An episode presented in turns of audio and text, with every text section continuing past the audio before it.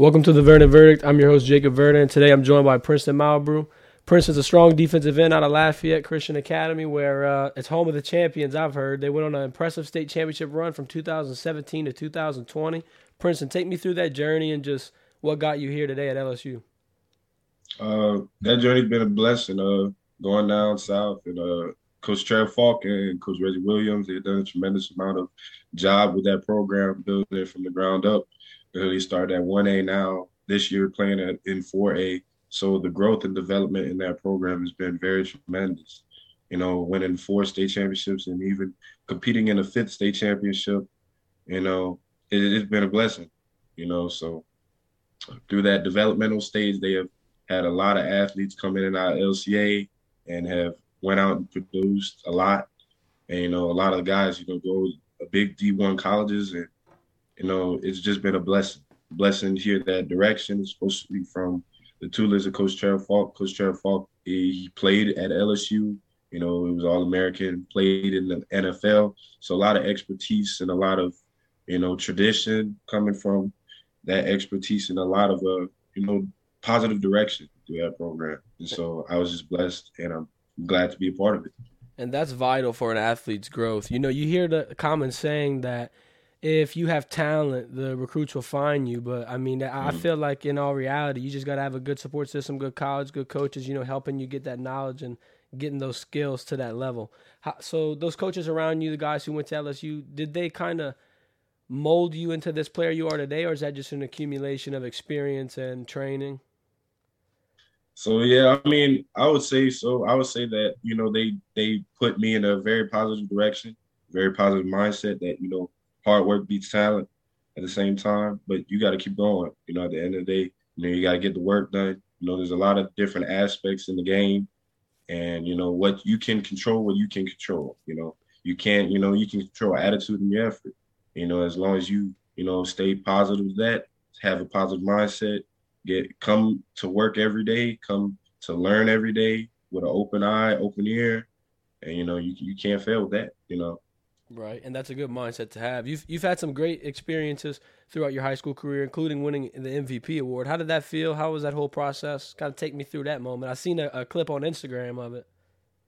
Oh yeah, yeah, it was very special, very special moment. Uh, really, really, I wasn't really thinking about at the time that I wanted. I was just like, at that time, you know, I was taking it at that game.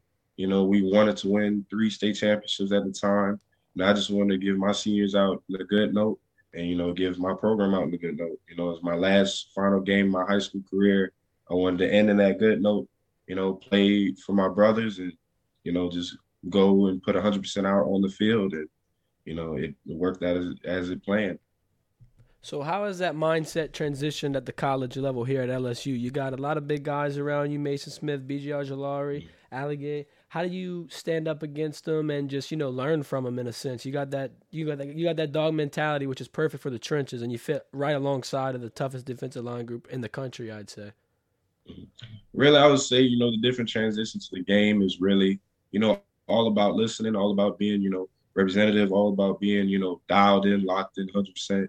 And I feel like you know from coming from those guys with a lot of you know different experiences, you know in this level you know, it's very, you know, it's a very blessing to have, you know, those guys in front. You know, you can see a lot, you know, see a lot of learn new techniques, learn a lot of, you know, experiences on what to do, what not to do.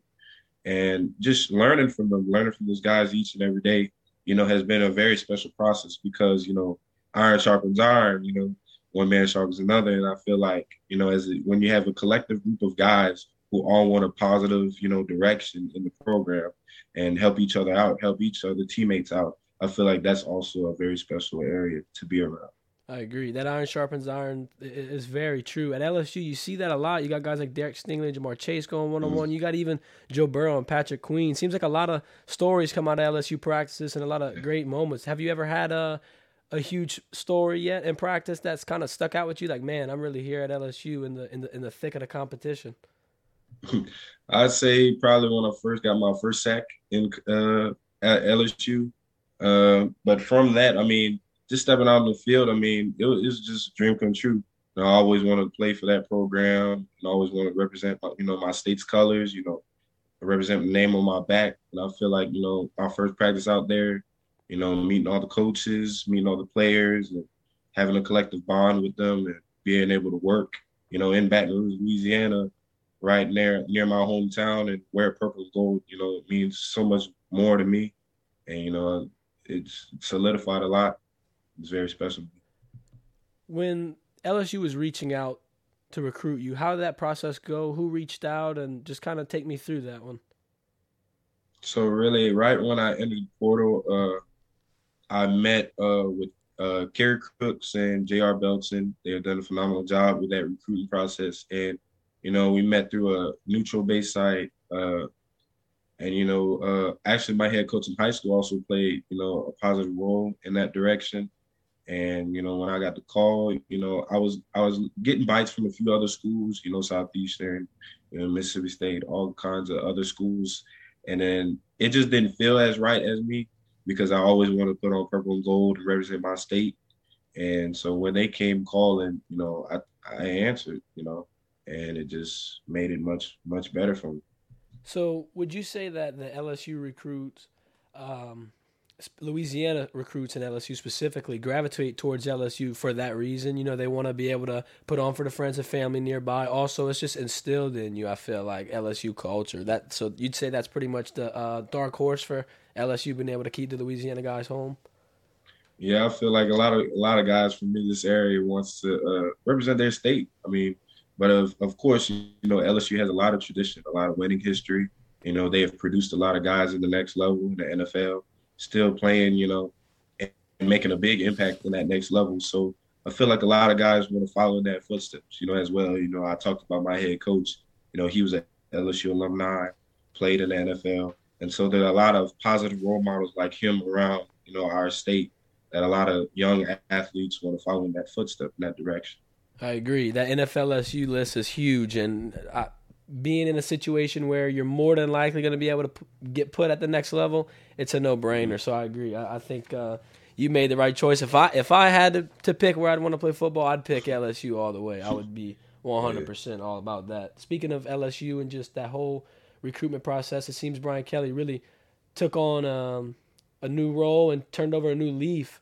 Completely got LSU back in shape. It looks like looks like they're going to be able to perform well. I'm expecting you know nine, ten wins is what I'm thinking. How do you feel about LSU chances next year? Uh, I feel like we can go as far as we want to. You know, I feel like we have a lot of good athletes all across the board. A lot of good, great depth. You know, and I feel like you know, as if we all buy in, you know, we all work 100 percent and I feel like we're gonna do just fine. I feel like uh, Coach Kelly has made a very big impact in our program coming in. Uh, you know, with the strength staff, especially with you know all the director uh, personnel that he coaches, he just brought in, and I feel like you know everyone's bought in. Everybody's you know focused. Everybody wants you know to be positive and be very progressive. So I feel like with the direction that we're going, you know, it could be an SEC national championship. So we we really can control what we control. So I feel like we can go as far as we want. And I agree. I think a lot of things favor LSU next year. You know, the toughest game on the schedule will, will be Bama, but it's at home, so you know you get a little breathing yeah. room there. I think that's a, a, a huge factor for LSU.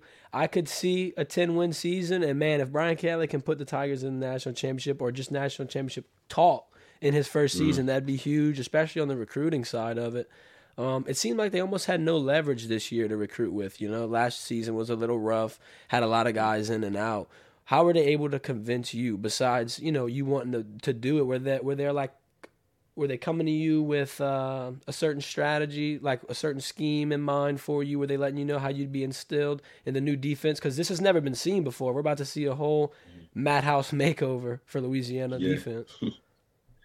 really coming in. Uh I'm bought in, you know, as a jack hybrid linebacker. So there's a lot of different uh, ways that Matt House has came in and, you know, directed the defense, you know, with, you know, edge rushing as well as having the ability of his linebackers to pass drop and do to do multiple things, you know, shape up different stunts. And he's been very creative with the playbook for our defense. So I feel like, you know, it's going to be a lot of fun come the fall, but I feel like what Matt House has came in and implemented in our defense has been something very special.